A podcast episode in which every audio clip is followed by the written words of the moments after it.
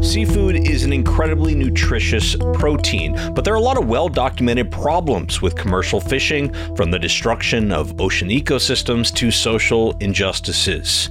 Is this a big opportunity for aquaculture to provide a solution? Only 5 to 15% of the seafood we eat is from the United States. The rest of it's imported. That's Steve Sutton, founder of TransparentSEA, which is an indoor shrimp farm, or prawns if you prefer, in Los Angeles County, California. His model of growing sustainable, high-quality domestic prawns is admirable, but are enough customers willing to pay a premium for it? A lot of people look at what we're doing and they say, wow, shrimp farming in cities, kind of like vertical basil farms on top of my Whole Foods and stuff. It is very exciting, but is it the future? Building these in the cities like I've done? I'm not sure. Whether it's in cities or in farm country, I have little doubt that farmed fish will continue to be a growing part of the future of agriculture. Aquaculture at its core has the potential to be tremendous because the efficiency of these animals, they reach neutral buoyancy on their own. They don't have to stand up and fight gravity. They have quick digestive tracts. They have a lot of things that make them great candidates for farming. We just have to figure out how to do it. That keeps the product clean and the environment at minimal impact. Indoor shrimp farming on today's Future of Agriculture podcast.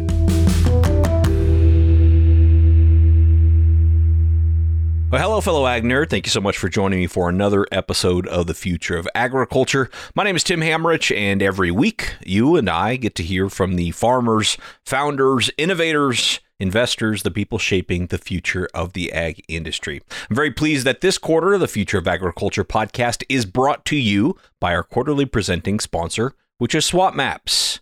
Because when you know more, you grow more. SWAT Maps variable rate technology helps you understand the why of field variability and how to better manage it. Understanding soils is the core of a successful fertility program, and SWAT Maps allows you to map, measure, and better manage your soils using data that accurately delineates areas with similar fertilizer response characteristics. Turn your data into actionable value with SWAT Maps. They're your trusted variable rate provider on millions of acres currently, with a 98% retention rate. SWAT Maps, they do variable rate right. Learn more at swatmaps.com. Book a consultation or just check out more information. That's swatmaps.com. But you don't have to take just my word for it. Listen to Tyler Kessler talk about how SWAT Maps opened his eyes to the potential of variable rate and how it's worked for him as both a farmer and agronomy consultant working in southern Saskatchewan. I started being introduced into SWAT Maps, and that really was the kind of the turning point of where I believed it started to make sense for me. I could see it. It started making sense for the clients. And it was the base layer of if you're actually dealing with physical properties. You're not dealing with just yield maps. You're not dealing with imagery to try and, market a scalable business. In our case, we've got 99% retention. Anyone that has tried it continues to increase their acres and they want more. But you can hear more from Tyler on our most recent Field Report episode, or you can learn more about SWAT Maps at swatmaps.com. And thank you once again to SWAT Maps for supporting ag innovation and the Future of Agriculture podcast. All right, now back to today's featured conversation with Steve Sutton, founder and CEO of TransparentSEA Farm in Southern California. I should mention, since this is all in audio, that TransparentSEA is spelled TransparentSEA, all one word. So sea, like the ocean. It's kind of a fun, clever play on words there. Anyway, I'm really excited to share this one with you. I personally became very interested in learning more about indoor aquaculture this past year. I came about sort of as I think about vertical farming for vegetables and leafy greens. Really, my biggest concern comes down to spending big dollars as a farm on real estate, on technology, on energy, and on labor, only to produce a product that really isn't that valuable. And I'm sorry if that's offensive, but I mean that in terms of dollars.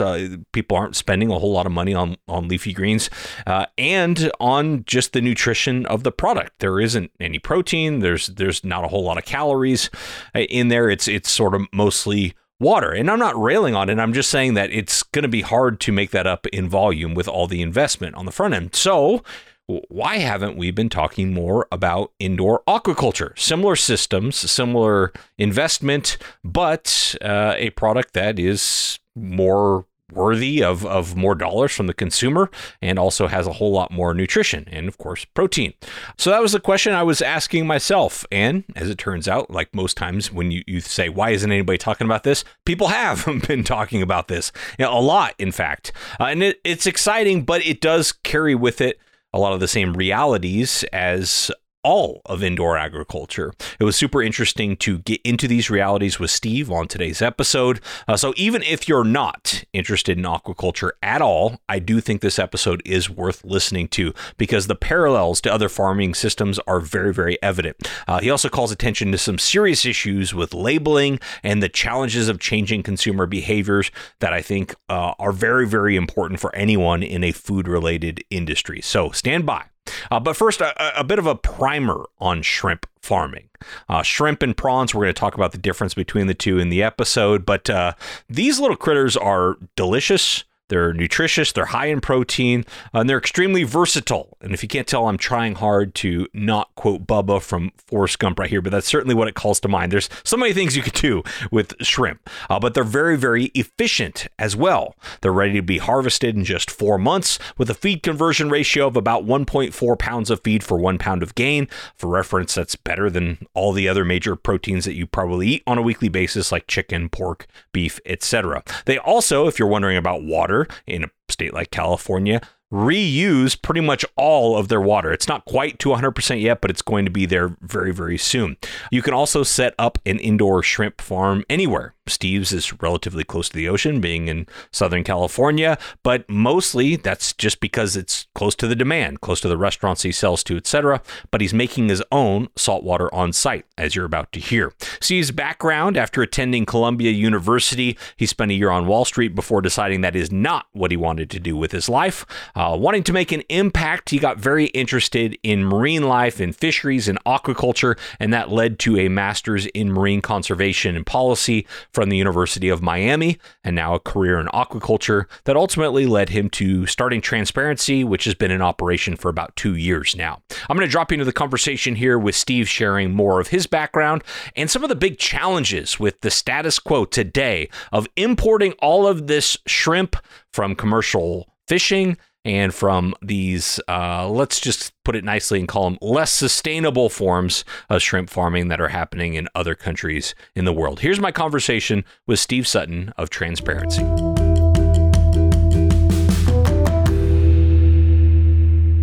You know, I bounced around like any young person does who's searching for their place to make an impact. That led me to work for a shellfish farm out of school. So I had an Ivy League degree, but I was picking clams off of a conveyor belt 8 hours a day.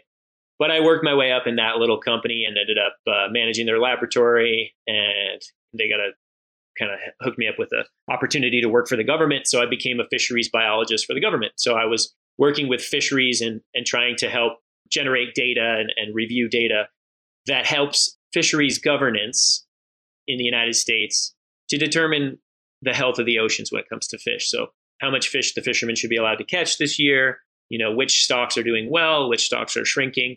And it was cool. It was fascinating and really important work, but I found that a lot of people were doing it already. It's pretty competitive, you know, it's a nice, stable job, government work. And our government protects our oceans pretty well. So the big moment was to realize that only 5 to 15% of the seafood we eat is from the United States.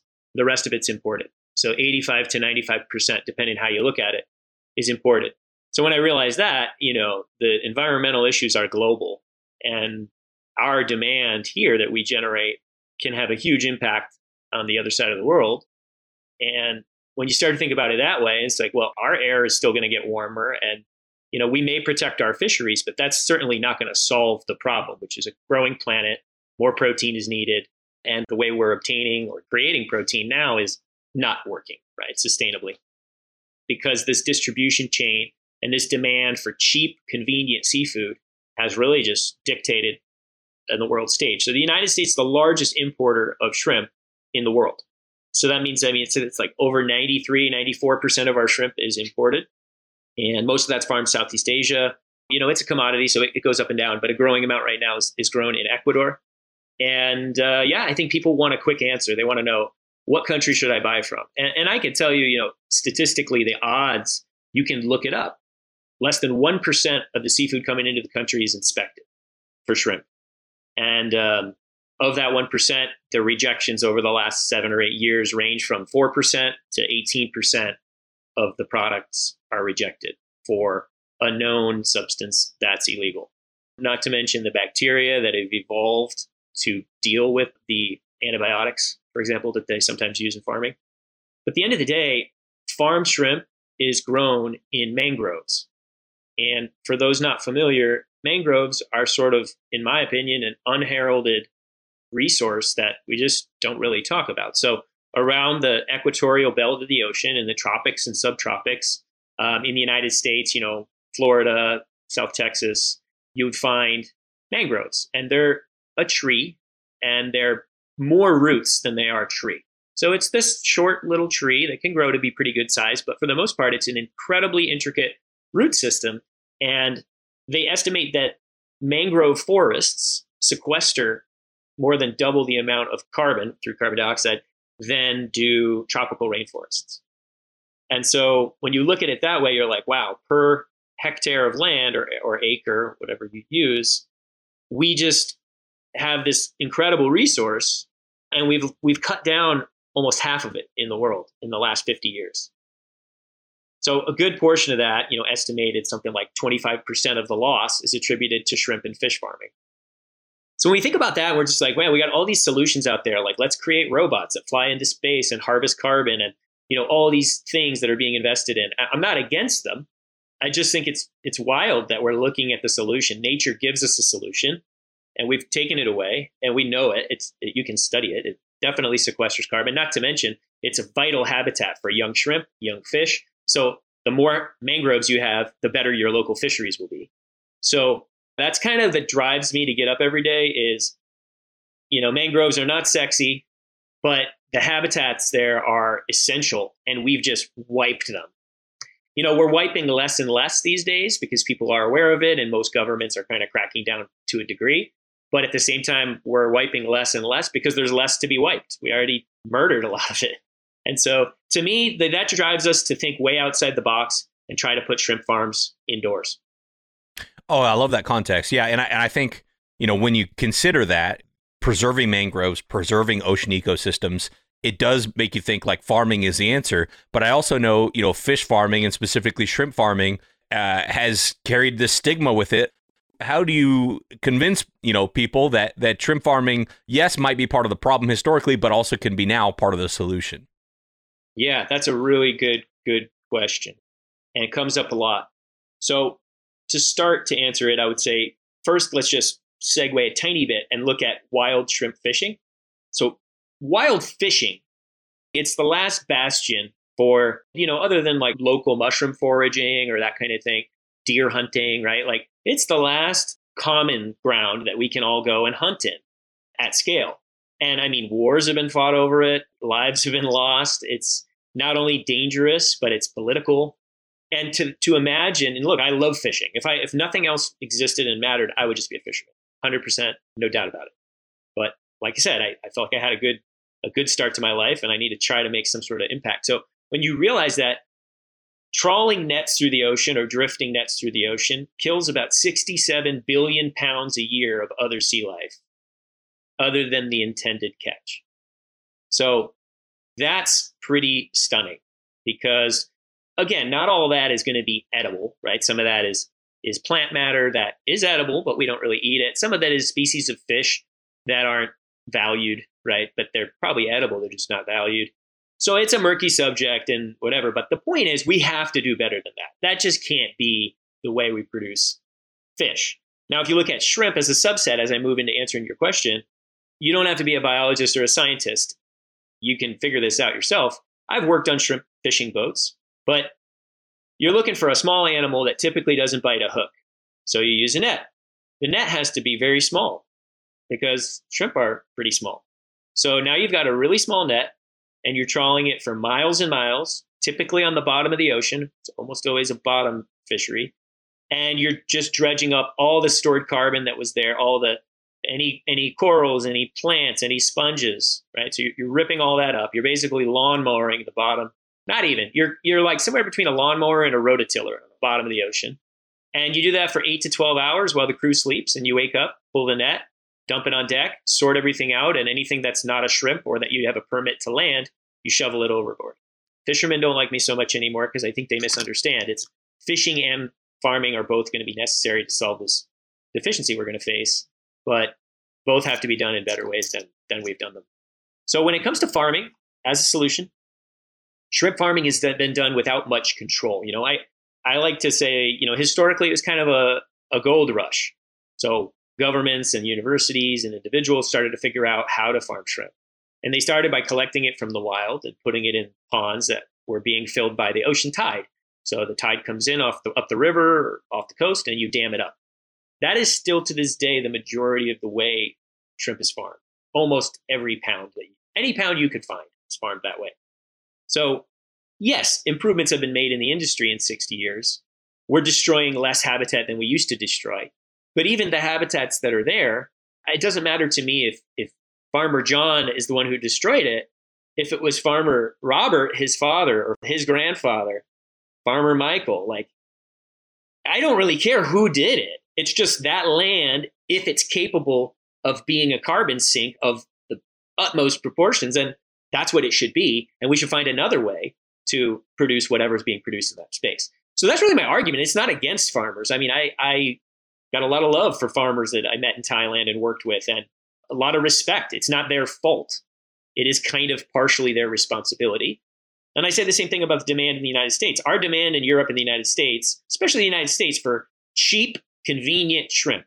We want it peeled. We want it cooked. We just want to dump it in the pan after work and go watch reality TV. Like, that is driving them to produce it by hook or by crook. Like, however they got to produce it, they have to produce it for so cheap. And the problem the world's facing right now has happened before. There's a glut of production. COVID kind of messed everything up. And then people overproduced. You can't sell it all right now. The price is plummeting. And the people in the distribution chain between the farmer or fisher and the restaurant, they all make money. The fisher and the farmer is going to miss out, which is twisted in my head. And then the restaurant, you know, has a tough job of feast or famine where they may or may not make money. So to me, it's just a systematic, it's a defunct system.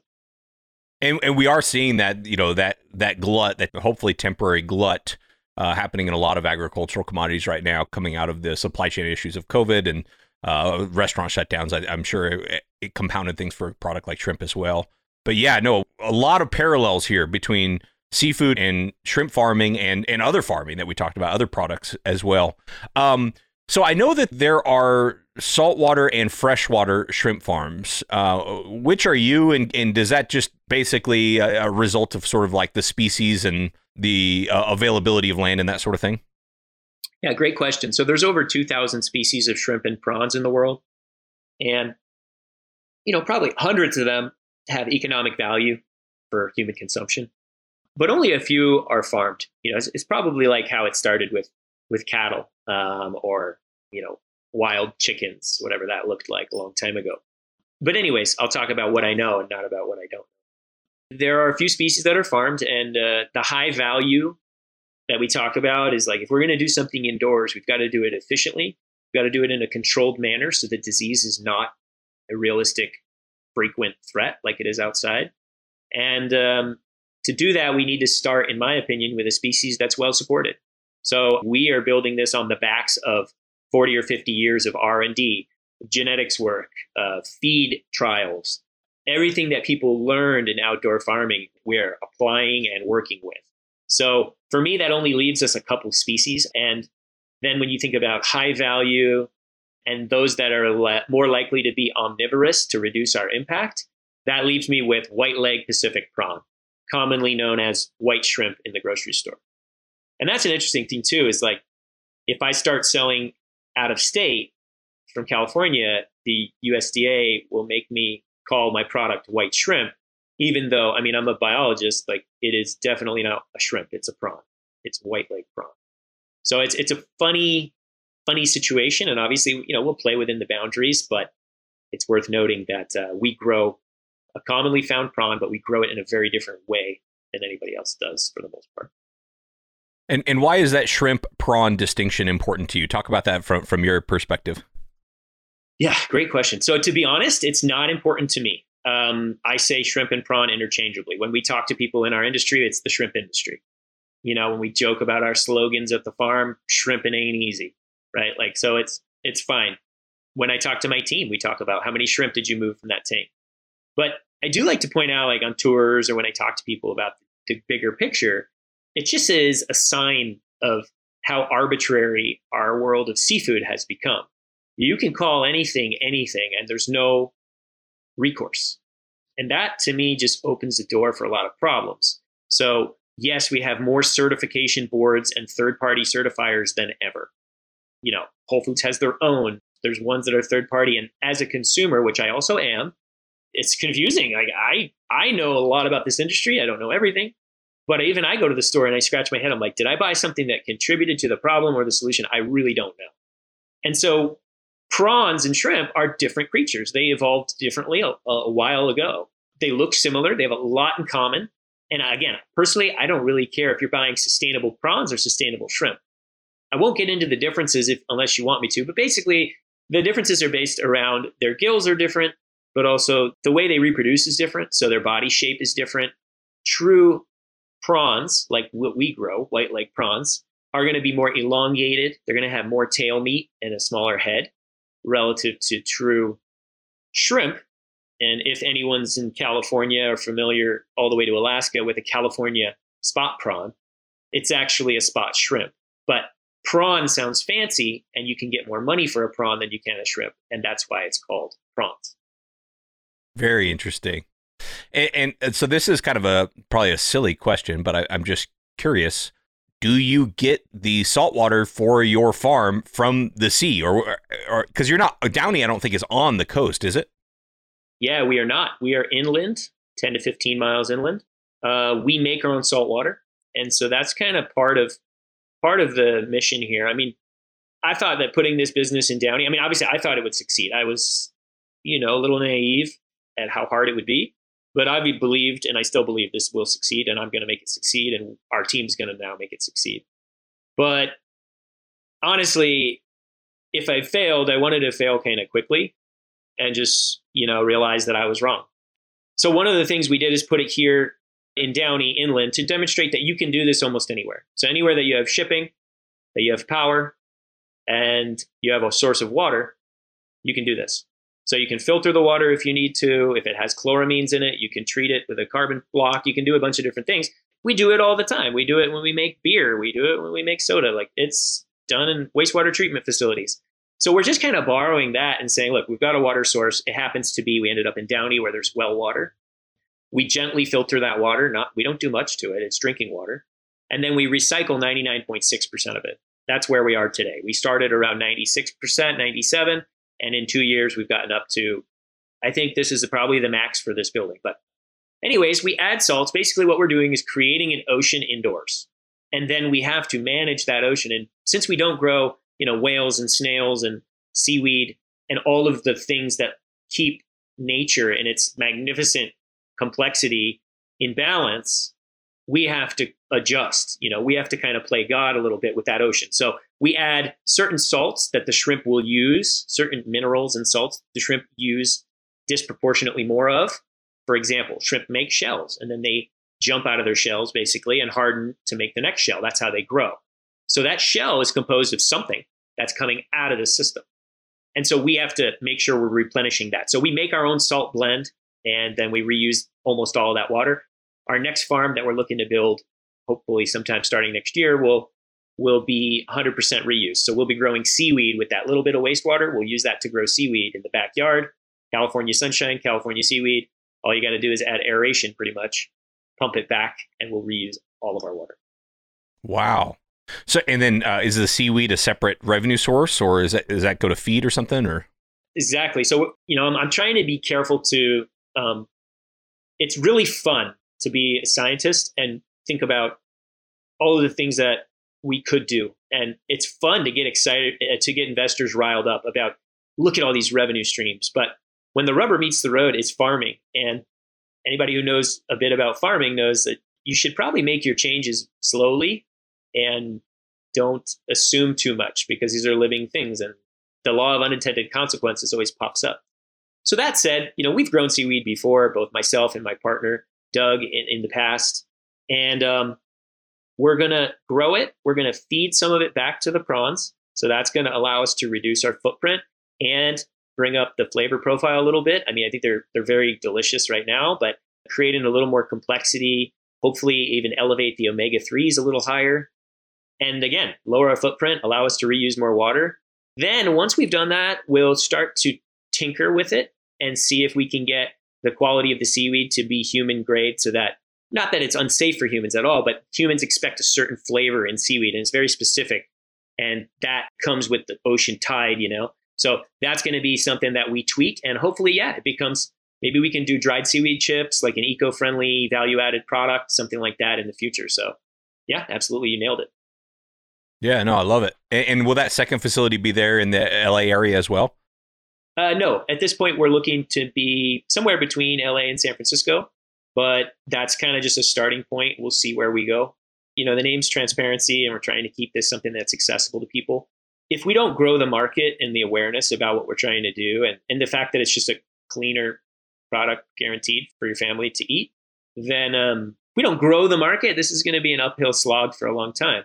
So, but that being said, growing the market is a very ambitious undertaking, and not one that a lot of investors want to jump into. And rightly so. Like, changing consumer habits takes time, takes a lot of money, takes media, it takes a lot of things to come together.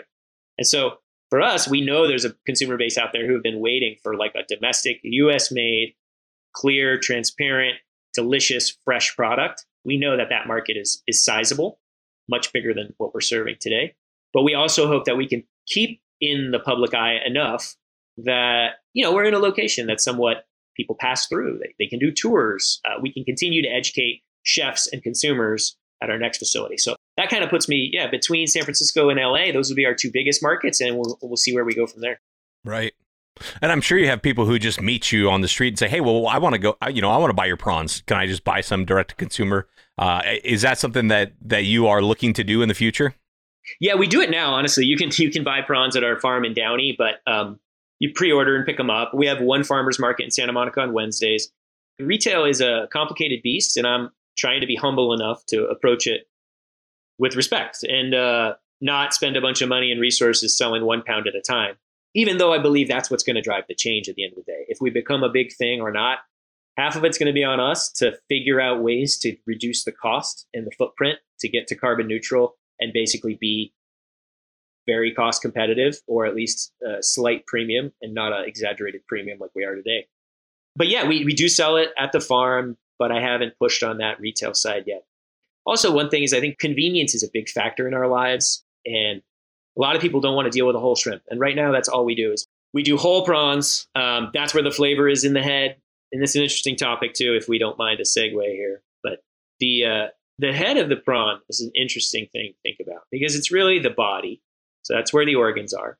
The tail is what we eat typically.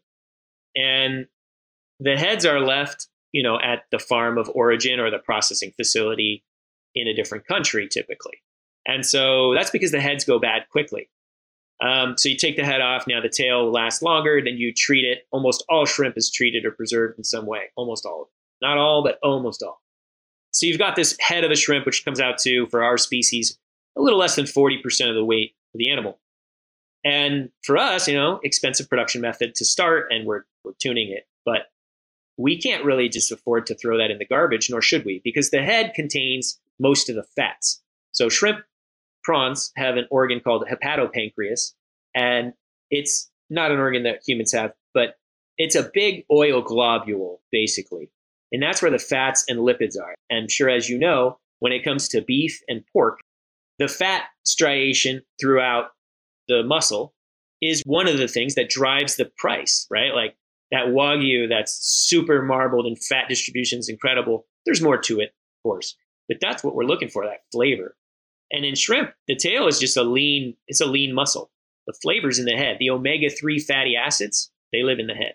So for us, we're kind of trying to say, look, we understand that there's a huge market for peeled shrimp and we'll get there, but we need to bring our costs down, learn about this, get some solid footing under us in terms of, investment, and really be in a strong place. And then we've already got the equipment ready to go. We've got this great company that's automated peeling to reduce the labor costs, and we'll go there. But yeah, part of it is it's a lot of education, and people so far on a small scale have really taken to it.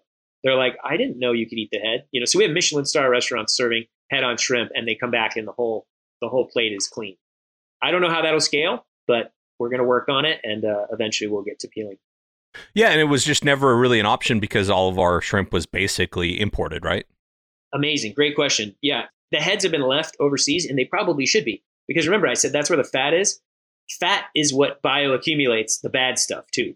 So any heavy metals, pesticides, stuff like that is going to be more concentrated in the head. So we've probably been better off to leave them. And I already think I know the answer to this, but let's call it out. In your process, you add the salts, obviously, for the salt water, but no additional chemicals or antibiotics in the process? Nope. We occasionally do some water buffering. We really grow shrimp and we grow bacteria. And sometimes when certain bacterial filters, we have multiple filters that are full of bacteria that we grow that process the shrimp waste. And certain bacteria sometimes get a little out of whack, and we have to tune that filter. In the meantime, while we're kind of getting them back, because they're living filters, we will add sodium bicarbonate, which is baking soda, occasionally sodium carbonate, soda ash, and that's about it. Otherwise, it's just salts, whether it's a magnesium salt, calcium salt, sodium salt. Gotcha.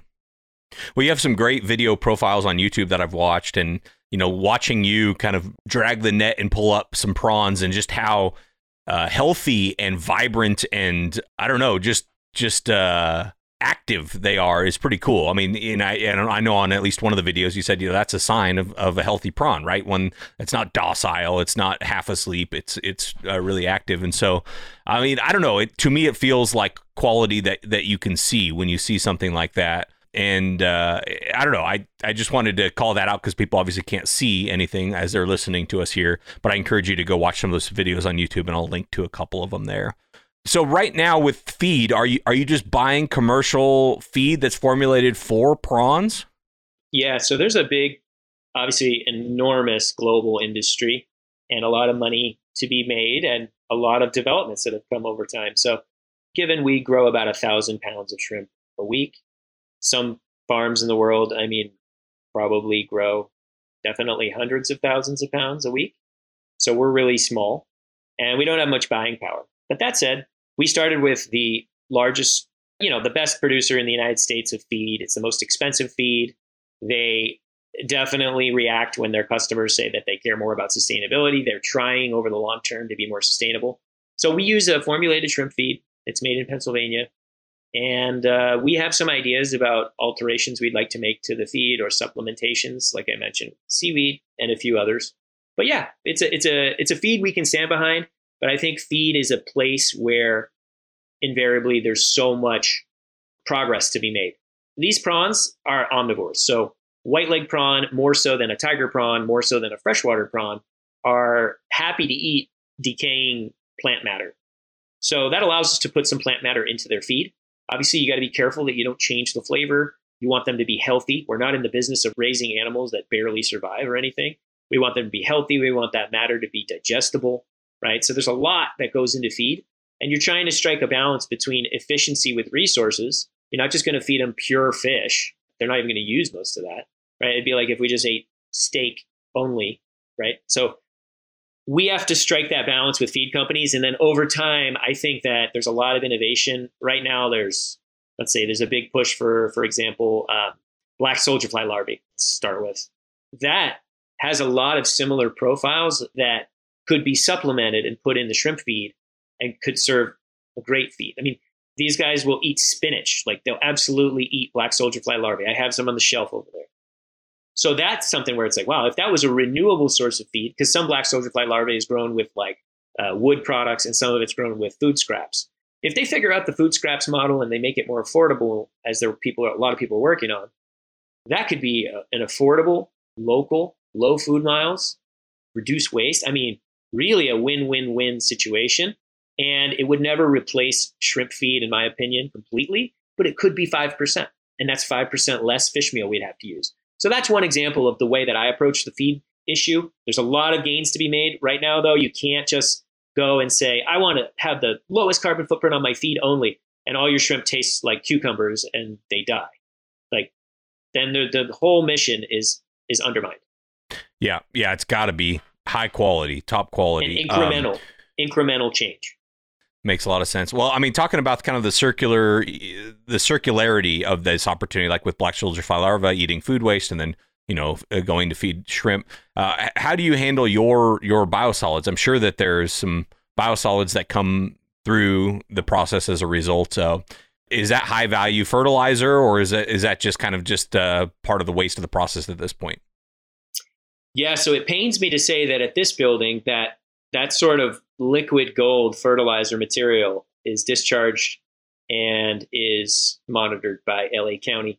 And so we actually pay to get rid of it. And it's a small amount, right? It's gallons a day. It's not like thousands of tons or something.